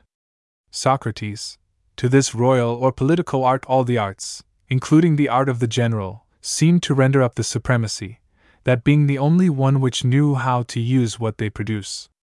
Here obviously was the very art which we were seeking, the art which is the source of good government, and which may be described, in the language of Aeschylus, as alone sitting at the helm of the vessel of state, piloting and governing all things, and utilizing them. Crito, and were you not right, Socrates? Socrates, you shall judge, Crito, if you are willing to hear what followed, for we resumed the inquiry, and a question of this sort was asked Does the kingly art, having this supreme authority, do anything for us? To be sure, was the answer. And would not you, Crito, say the same? Crito, yes, I should. Socrates, and what would you say that the kingly art does? If medicine were supposed to have supreme authority over the subordinate arts, and I were to ask you a similar question about that, you would say, it produces health? Crito, I should. Socrates, and what of your own art of husbandry, supposing that to have supreme authority over the subject arts, what does that do? Does it not supply us with the fruits of the earth? Crito, yes. Socrates, and what does the kingly art do when invested with supreme power? Perhaps you may not be ready with an answer? Crito, Indeed, I am not, Socrates. Socrates, no more were we, Crito. But at any rate, you know that if this is the art which we were seeking, it ought to be useful. Crito, certainly. Socrates, and surely it ought to do us some good? Crito, certainly, Socrates. Socrates, and Cleinias and I had arrived at the conclusion that knowledge of some kind is the only good. Crito, yes, that was what you were saying, Socrates, all the other results of politics, and they are many, as for example, wealth, freedom, tranquility, were either good nor evil in themselves, but the political science ought to make us wise, and impart knowledge to us, if that is the science which is likely to do us good and make us happy. Crito, yes, that was the conclusion at which you had arrived, according to your report of the conversation. Socrates, and does the kingly art make men wise and good? Crito, why not, Socrates? Socrates, what, all men, and in every respect. And teach them all the arts, carpentering, and cobbling, and the rest of them? Crito, I think not, Socrates. Socrates, but then what is this knowledge, and what are we to do with it? For it is not the source of any works which are neither good nor evil, and gives no knowledge, but the knowledge of itself. What then can it be, and what are we to do with it? Shall we say, Crito, that it is the knowledge by which we are to make other men good? Crito, by all means. Socrates, and in what will they be good and useful? Shall we repeat that they will make others good, and that these others will make others again, without ever determining in what they are to be good? For we have put aside the results of politics, as they are called. This is the old, old song over again, and we are just as far as ever, if not farther, from the knowledge of the art or science of happiness. Crito, indeed, Socrates, you do appear to have got into a great perplexity. Socrates. Thereupon, Crito, seeing that I was on the point of shipwreck, I lifted up my voice, and earnestly entreated and called upon the strangers to save me and the youth from the whirlpool of the argument. They were our Castor and Pollux, I said, and they should be serious, and show us in sober earnest what that knowledge was which would enable us to pass the rest of our lives in happiness. Crito, and did Euthydemus show you this knowledge? Socrates, yes, indeed. He proceeded in a lofty strain to the following effect Would you rather, Socrates, said he, that I should show you this knowledge about which you have been doubting, or shall I prove that you already have it? What, I said, are you blessed with such a power as this? Indeed, I am. Then I would much rather that you should prove me to have such a knowledge. At my time of life, that will be more agreeable than having to learn. Then tell me, he said, do you know anything? Yes, I said, I know many things, but not anything of much importance. That will do, he said, and would you admit that anything is what it is, and at the same time is not what it is? Certainly not. And did you not say that you knew something? I did. If you know, you are knowing. Certainly, of the knowledge which I have. That makes no difference. And must you not, if you are knowing, know all things? Certainly not, I said, for there are many other things which I do not know. And if you do not know, you are not knowing. Yes, friend, of that which I do not know. Still, you are not knowing, and you said just now that you were knowing, and therefore you are and are not at the same time, and in reference to the same things. A pretty clatter, as men say, Euthydemus, this of yours. And will you explain how I possess that knowledge for which we were seeking? Do you mean to say that the same thing cannot be and also not be, and therefore, since I know one thing, that I know all, for I cannot be knowing and not knowing at the same time, and if I know all things, then I must have the knowledge for which we are seeking. May I assume this to be your ingenious notion? Out of your own mouth, Socrates, you are convicted, he said. Well, but Euthydemus, I said, has that never happened to you? For if I am only in the same case with you and our beloved Dionysodorus, I cannot complain. Tell me, then, you too, do you not know some things, and not know others? Certainly not, Socrates, said Dionysodorus. What do you mean? I said. Do you know nothing? Nay, he replied, we do know something. Then I said, You know all things, if you know anything? Yes, all things, he said, and that is as true of you as of us. Oh, indeed, I said, what a wonderful thing, and what a great blessing! And do all other men know all things or nothing? Certainly, he replied, they cannot know some things, and not know others, and be at the same time knowing and not knowing. Then what is the inference? I said. They all know all things, he replied, if they know one thing. O heavens, Dionysodorus, I said, I see now that you are in earnest. Hardly have I got you to that point. And do you really and truly know all things, including carpentering and leather cutting? Certainly, he said. And do you know stitching? Yes, by the gods, we do, and cobbling, too. And do you know things such as the numbers of the stars and of the sand? Certainly. Did you think we should say no to that? By Zeus, said Ctesippus, interrupting, I only wish that you would give me some proof which would enable me to know whether you speak truly. What proof shall I give you? He said. Will you tell me how many teeth Euthydemus has? And Euthydemus shall tell how many teeth you have. Will you not take our word that we know all things?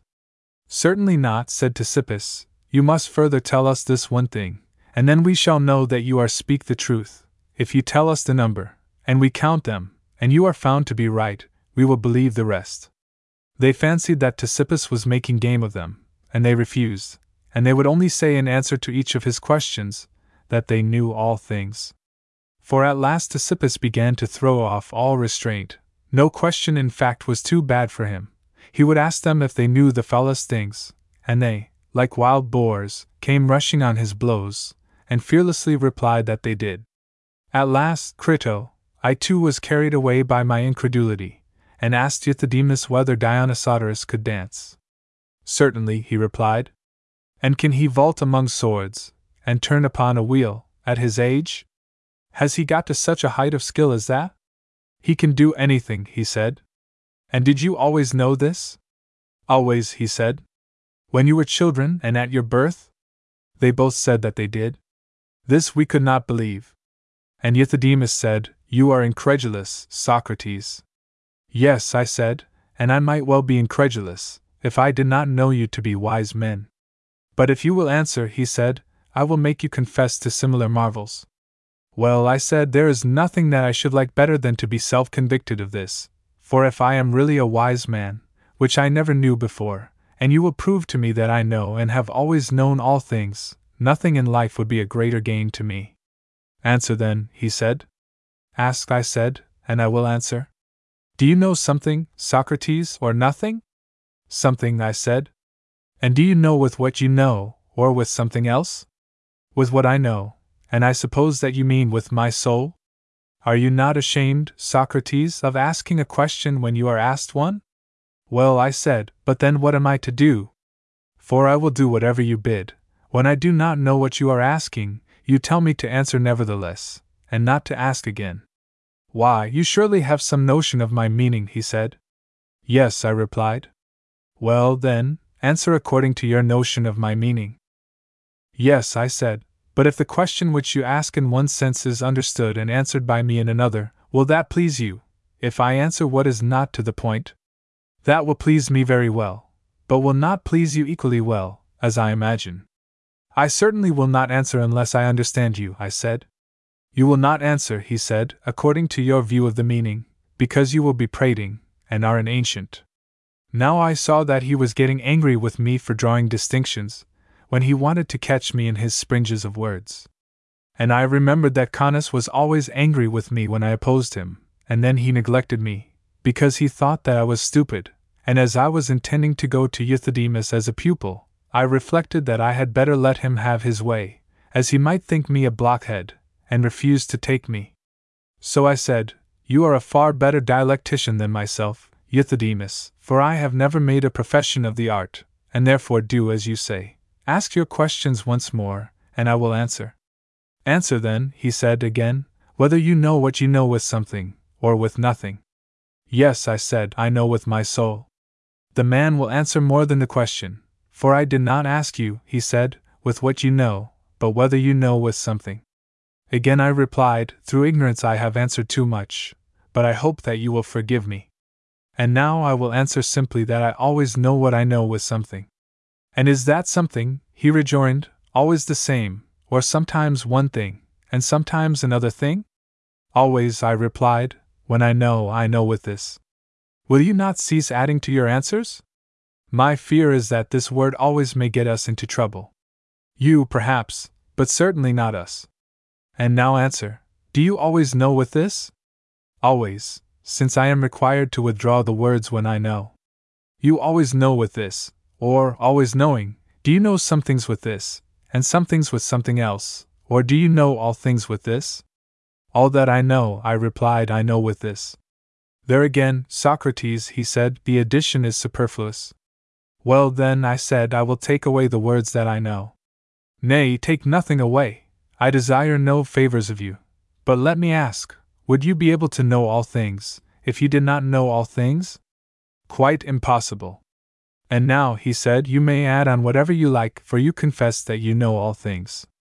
I suppose that is true, I said, if my qualification implied in the words that I know is not allowed to stand, and so I do know all things.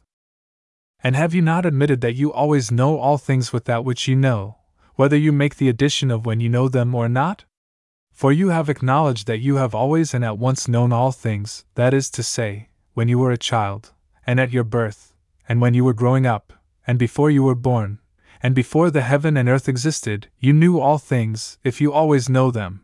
And I swear that you shall always continue to know all things, if I am of the mind to make you. But I hope that you will be of that mind, Reverend Euthydemus, I said, if you are really speaking the truth, and yet I little doubt your power to make good your words unless you have the help of your brother Dionysodorus. Then you may do it.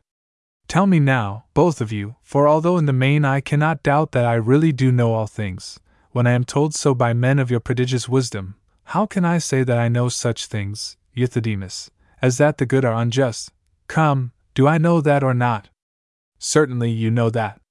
What do I know? That the good are not unjust. Quite true, I said, and that I have always known. But the question is, where did I learn that the good are unjust? Nowhere, said Dionysodorus. Then I said, I do not know this. You are ruining the argument, said Euthydemus to Dionysodorus.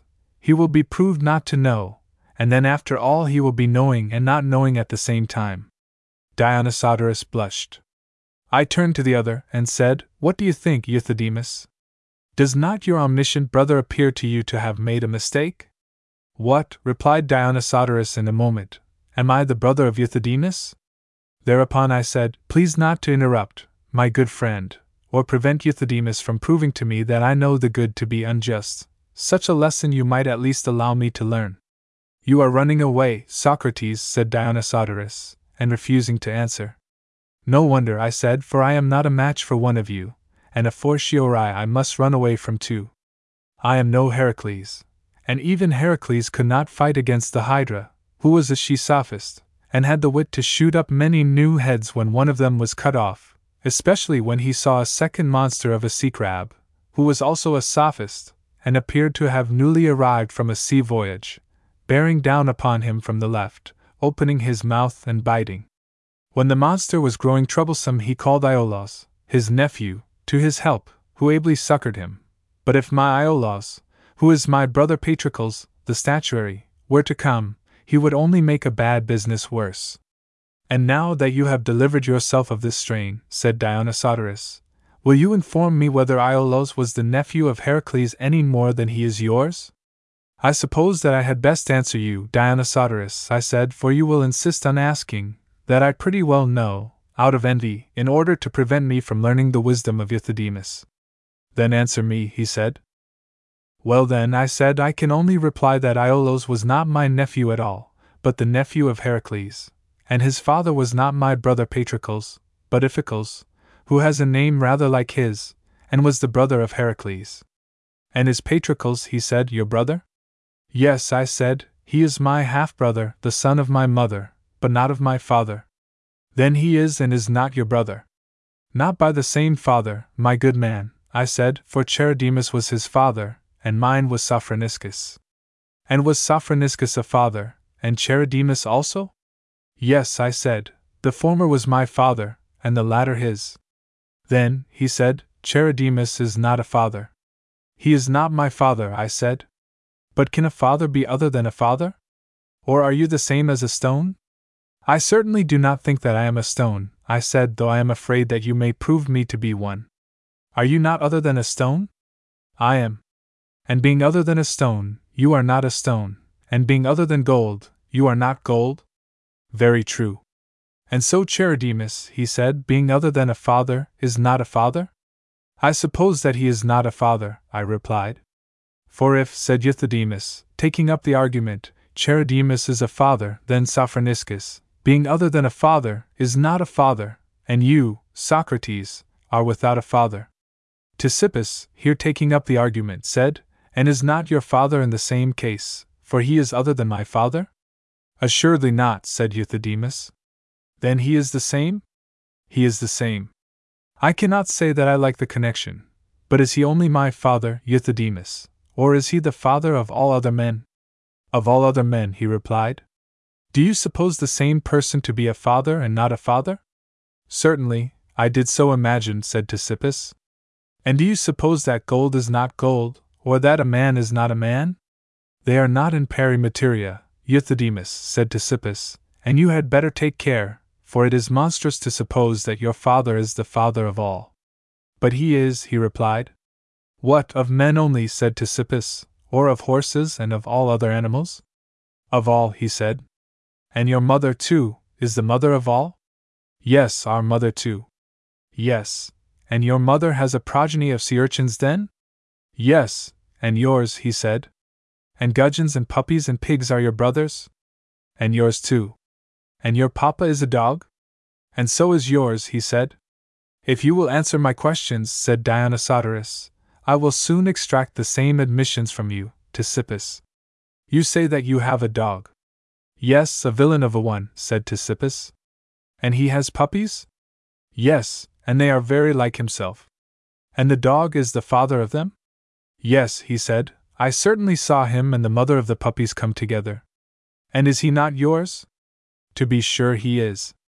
Then he is a father, and he is yours, ergo, he is your father, and the puppies are your brothers.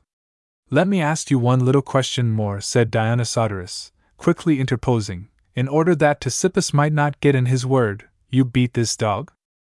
Ctesippus said, laughing, Indeed I do, and I only wish that I could beat you instead of him. Then you beat your father, he said. I should have far more reason to beat yours, said Ctesippus. What could he have been thinking of when he begot such wise sons? Much good has this father of you and your brethren the puppies got out of this wisdom of yours. But neither he nor you, Ctesippus, have any need of much good. And have you no need, Euthydemus? He said. Neither I nor any other man. For tell me now, Ctesippus, if you think it good or evil for a man who is sick to drink medicine when he wants it, or to go to war armed rather than unarmed. Good, I say. And yet I know that I am going to be caught in one of your charming puzzles. That, he replied, you will discover, if you answer, since you admit medicine to be good for a man to drink, when wanted, must it not be good for him to drink as much as possible? When he takes his medicine, a cartload of hellebore will not be too much for him. Ctesippus said, Quite so, Euthydemus, that is to say, if he who drinks is as big as the statue of Delphi. And seeing that in war to have arms is a good thing, he ought to have as many spears and shields as possible? Very true, said Ctesippus. And do you think, Euthydemus, that he ought to have one shield only, and one spear? I do. And would you arm Geryon and Briareus in that way? Considering that you and your companion fight in armor, I thought that you would have known better. Here Euthydemus held his peace. But Dionysodorus returned to the previous answer of Ctesippus and said, Do you not think that the possession of gold is a good thing? Yes, said Ctesippus, and the more the better. And to have money everywhere and always is a good? Certainly, a great good, he said. And you admit gold to be a good? Certainly, he replied. And ought not a man then to have gold everywhere and always, and as much as possible in himself? And may he not be deemed the happiest of men who has three talents of gold in his belly, and a talent in his pote, and a stater of gold in either eye? Yes, Euthydemus, said Ctesippus, and the Scythians reckon those who have gold in their own skulls to be the happiest and bravest of men. That is only another instance of your manner of speaking about the dog and father, and what is still more extraordinary, they drink out of their own skulls gilt, and see the inside of them, and hold their own head in their hands. And do the Scythians and others see that which has the quality of vision, or that which has not? said Euthydemus. That which has the quality of vision clearly. And you also see that which has the quality of vision? He said. Note the ambiguity of Greek, things visible and able to see, Greek, the speaking of the silent, the silent denoting either the speaker or the subject of the speech, cannot be perfectly rendered in English. Compare Aristotle. Soph. Elenchi Poste translation. Of ambiguous propositions, the following are instances. I hope that you the enemy may slay. whom one knows, he knows. Either the person knowing or the person known is here affirmed to know. What one sees, that one sees, one sees a pillar, ergo, that one pillar sees. What you are holding, that you are, you are holding a stone, ergo, a stone you are. Is the speaking of the silent possible? The silent denotes either the speaker or the subject of speech. There are three kinds of ambiguity of term or proposition. The first is when there's an equal linguistic propriety in several interpretations, the second when one is improper but customary, the third when the ambiguity arises in the combination of elements that are in themselves unambiguous, as in knowing letters. Knowing and letters are perhaps separately unambiguous, but in combination may imply either that the letters are known, or that they themselves have knowledge. Such are the modes in which propositions and terms may be ambiguous. Yes, I do. Then do you see our garments? Yes. Then our garments have the quality of vision. They can see to any extent, said Ctesippus. What can they see? Nothing. But you, my sweet man, may perhaps imagine that they do not see, and certainly, Euthydemus, you do seem to me to have been caught napping when you were not asleep, and that if it be possible to speak and say nothing, you are doing so. And may there not be a silence of the speaker? said Dionysodorus. Impossible, said Ctesippus.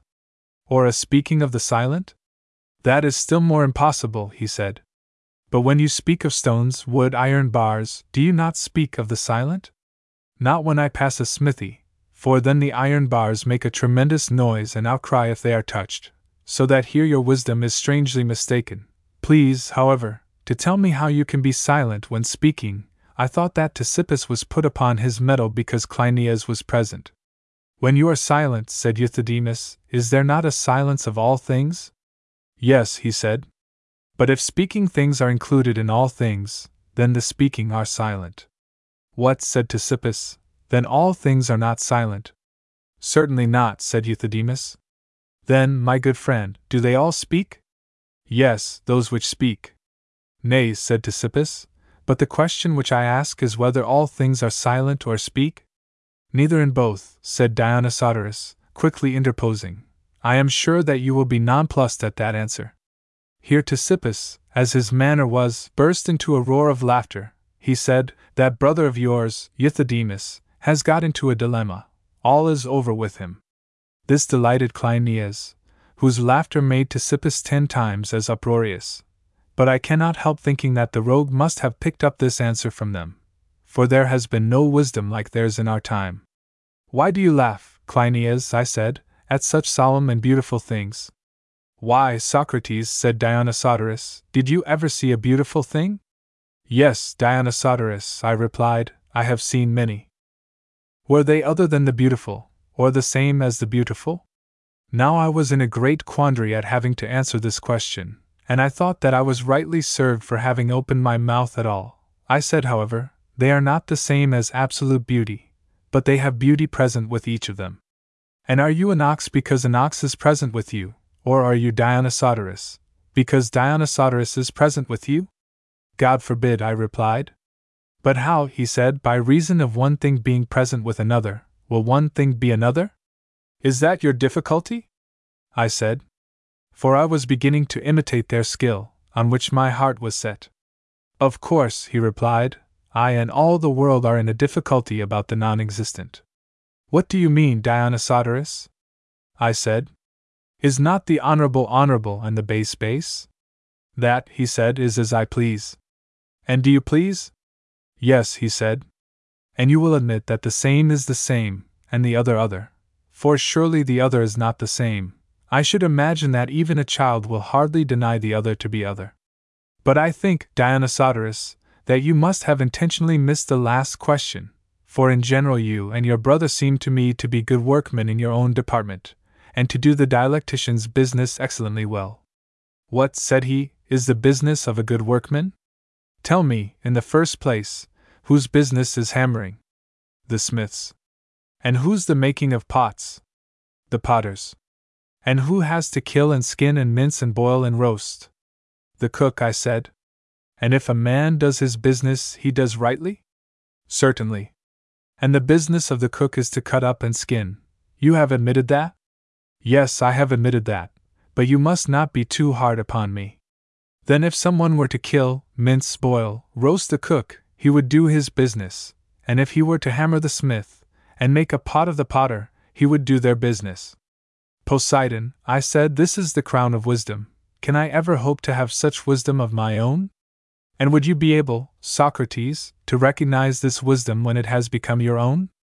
Certainly, I said, if you will allow me. What, he said, do you think that you know what is your own? Yes, I do, subject to your correction, for you are the bottom, and Euthydemus is the top, of all my wisdom.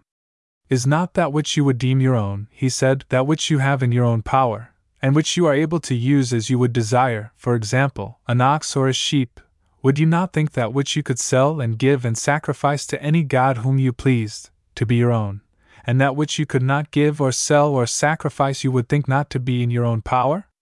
Yes, I said, for I was certain that something good would come out of the questions, which I was impatient to hear. Yes, such things, and such things only are mine.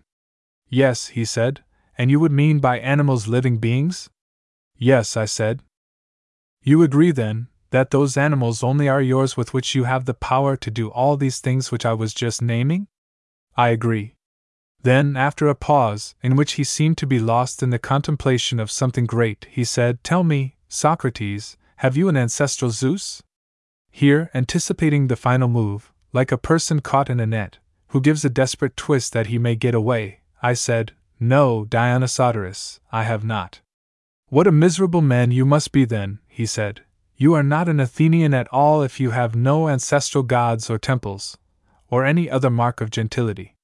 Nay, Dionysodorus, I said, do not be rough. Good words, if you please. In the way of religion, I have altars and temples, domestic and ancestral, and all that other Athenians have. And have not other Athenians, he said, an ancestral Zeus? That name, I said, is not to be found among the Ionians, whether colonists or citizens of Athens, an ancestral Apollo there is, who is the father of Ion, and a family Zeus, and a Zeus guardian of the phratry, and an Athene guardian of the phratry. But the name of ancestral Zeus is unknown to us. No matter, said Dionysodorus, for you admit that you have Apollo, Zeus, and Athene. Certainly, I said. And they are your gods, he said. Yes, I said, my lords and ancestors. At any rate, they are yours, he said. Did you not admit that? I did, I said, what is going to happen to me? And are not these gods animals? For you admit that all things which have life are animals, and have not these gods life? They have life, I said. Then are they not animals? They are animals, I said. And you admitted that of animals those are yours which you could give away or sell or offer in sacrifice, as you pleased? I did admit that, Euthydemus, and I have no way of escape.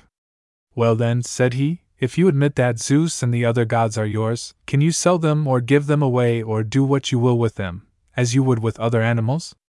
At this I was quite struck dumb, Crito, and lay prostrate. Ctesippus came to the rescue. Bravo, Heracles, brave words, said he. Bravo, Heracles, or is Heracles a bravo? said Dionysodorus. Poseidon, said Ctesippus, what awful distinctions! I will have no more of them the pair are invincible. Then, my dear Crito, there was universal applause of the speakers and their words, and what with laughing and clapping of hands and rejoicings, the two men were quite overpowered, for hitherto their partisans only had cheered at each successive hit, but now the whole company shouted with delight until the columns of the Lyceum returned the sound, seeming to sympathize in their joy. To such a pitch was I affected myself, that I made a speech, in which I acknowledged that I had never seen the like of their wisdom. I was their devoted servant, and fell to praising and admiring of them. What marvelous dexterity of wit, I said, enabled you to acquire this great perfection in such a short time? There is much, indeed, to admire in your words, Euthydemus and Dionysodorus, but there is nothing that I admire more than your magnanimous disregard of any opinion, whether of the many, or of the grave and reverent seigniors, you regard only those who are like yourselves. And I do verily believe that there are few who are like you, and who would approve of such arguments. The majority of mankind are so ignorant of their value, that they would be more ashamed of employing them in the refutation of others than of being refuted by them. I must further express my approval of your kind and public spirited denial of all differences, whether of good and evil, white or black, or any other, the result of which is that, as you say, every mouth is sewn up, not excepting your own, which graciously follows the example of others, and thus all ground of offense is taken away. But what appears to me to be more than all is, that this art and invention of yours has been so admirably contrived by you, that in a very short time it can be imparted to anyone. I observed that Ctesippus learned to imitate you in no time. Now, this quickness of attainment is an excellent thing, but at the same time, I would advise you not to have any more public entertainments. There is a danger that men may undervalue an art which they have so easy an opportunity of acquiring. The exhibition would be best of all, if the discussion were confined to your two selves. But if there must be an audience, let him only be present who is willing to pay a handsome fee. You should be careful of this, and if you are wise, you will also bid. Your disciples discourse with no man but you and themselves. For only what is rare is valuable, and water, which, as Pindar says, is the best of all things, is also the cheapest. And now I have only to request that you will receive Cleinias and me among your pupils. Such was the discussion, Crito, and after a few more words had passed between us, we went away. I hope that you will come to them with me, since they say that they are able to teach any one who will give them money. No age or want of capacity is an impediment. And I must repeat one thing which they said, for your especial benefit, that the learning of their art did not at all interfere with the business of money making. Crito, truly, Socrates, though I am curious and ready to learn, yet I fear that I am not like minded with Euthydemus, but one of the other sort, who, as you were saying, would rather be refuted by such arguments than use them in refutation of others. And though I may appear ridiculous in venturing to advise you, I think that you may as well hear what was said to me by a man of very considerable pretensions. He was a professor of legal oratory, who came away from you while I was walking up and down. Crito, said he to me, are you giving no attention to these wise men? No, indeed, I said to him. I could not get within hearing of them, there was such a crowd. You would have heard something worth hearing if you had. What was that? I said. You would have heard the greatest masters of the art of rhetoric discoursing. And what did you think of them? I said. What did I think of them? He said theirs was the sort of discourse which anybody might hear from men who were playing the fool, and making much ado about nothing. That was the expression which he used. Surely, I said, philosophy is a charming thing. Charming, he said. What simplicity! Philosophy is not, and I think that if you had been present you would have been ashamed of your friend. His conduct was so very strange in placing himself at the mercy of men who care not what they say, and fasten upon every word. And these, as I was telling you, are supposed to be the most eminent professors of their time. But the truth is, Crito, that the study itself and the men themselves are utterly mean and ridiculous, now censure of the pursuit, Socrates, whether coming from him or from others, appears to me to be undeserved. But as to the impropriety of holding a public discussion with such men, there, I confess that, in my opinion, he was in the right. Socrates, O Crito, they are marvelous men. But what was I going to say? First of all, let me know what manner of man was he who came up to you and censured philosophy? Was he an orator who himself practices in the courts? or an instructor of orators, who makes the speeches with which they do battle? Crito, he was certainly not an orator, and I doubt whether he had ever been into court, but they say that he knows the business, and is a clever man, and composes wonderful speeches. Socrates, now I understand Crito, he is one of an amphibious class, whom I was on the point of mentioning, one of those whom Prodicus describes as on the border ground between philosophers and statesmen, they think that they are the wisest of all men, and that they are generally esteemed the wisest. Nothing but the rivalry of the philosophers stands in their way. And they are of the opinion that if they can prove the philosophers to be good for nothing, no one will dispute their title to the palm of wisdom, for that they are themselves really the wisest, although they are apt to be mauled by Euthydemus and his friends, when they get hold of them in conversation. This opinion which they entertain of their own wisdom is very natural, for they have a certain amount of philosophy, and a certain amount of political wisdom. There is reason in what they say, for they argue that they have just enough of both, and so they keep out of the way of all risks and conflicts, and reap the fruits of their wisdom. Crito, what do you say of them, Socrates? There is certainly something specious in that notion of theirs. Socrates, yes, Crito, there is more speciousness than truth. They cannot be made to understand the nature of intermediates. For all persons or things, which are intermediate between two other things, and participate in both of them, if one of these two things is good and the other evil, are better than the one and worse than the other. But if they are in a mean between two good things which do not tend to the same end, they fall short of either of their component elements in the attainment of their ends. Only in the case when the two component elements which do not tend to the same end are evil is the participant better than either. Now, if philosophy and political action are both good, but tend to different ends, and they participate in both, and are in a mean between them, then they are talking nonsense, for they are worse than either. Or, if the one be good and the other evil, they are better than the one and worse than the other. Only on the supposition that they are both evil could there be any truth in what they say. I do not think that they will admit that their two pursuits are either wholly or partly evil. But the truth is, that these philosopher politicians who aim at both fall short of both in the attainment of their respective ends, and are really third, although they would like to stand first. There is no need, however, to be angry at this ambition of theirs, which may be forgiven, for every man ought to be loved who says and manfully pursues and works out anything which is at all like wisdom. At the same time, we shall do well to see them as they really are. Crito, I have often told you, Socrates, that I am in a constant difficulty about my two sons. What am I to do with them? There is no hurry about the younger one, who is only a child, but the other, Critobulus, is getting on, and needs someone who will improve him. I cannot help thinking, when I hear you talk, that there is a sort of madness in many of our anxieties about our children, in the first place, about marrying a wife of good family to be the mother of them, and then about heaping up money for them, and yet taking no care about their education. But then again, when I contemplate any of those who pretend to educate others, I am amazed. To me, if I am to confess the truth, they all seem to be such outrageous beings, so that I do not know how I can advise the youth to study philosophy. Socrates, dear Crito, do you not know that in every profession the inferior sort are numerous and good for nothing, and the good are few and beyond all price?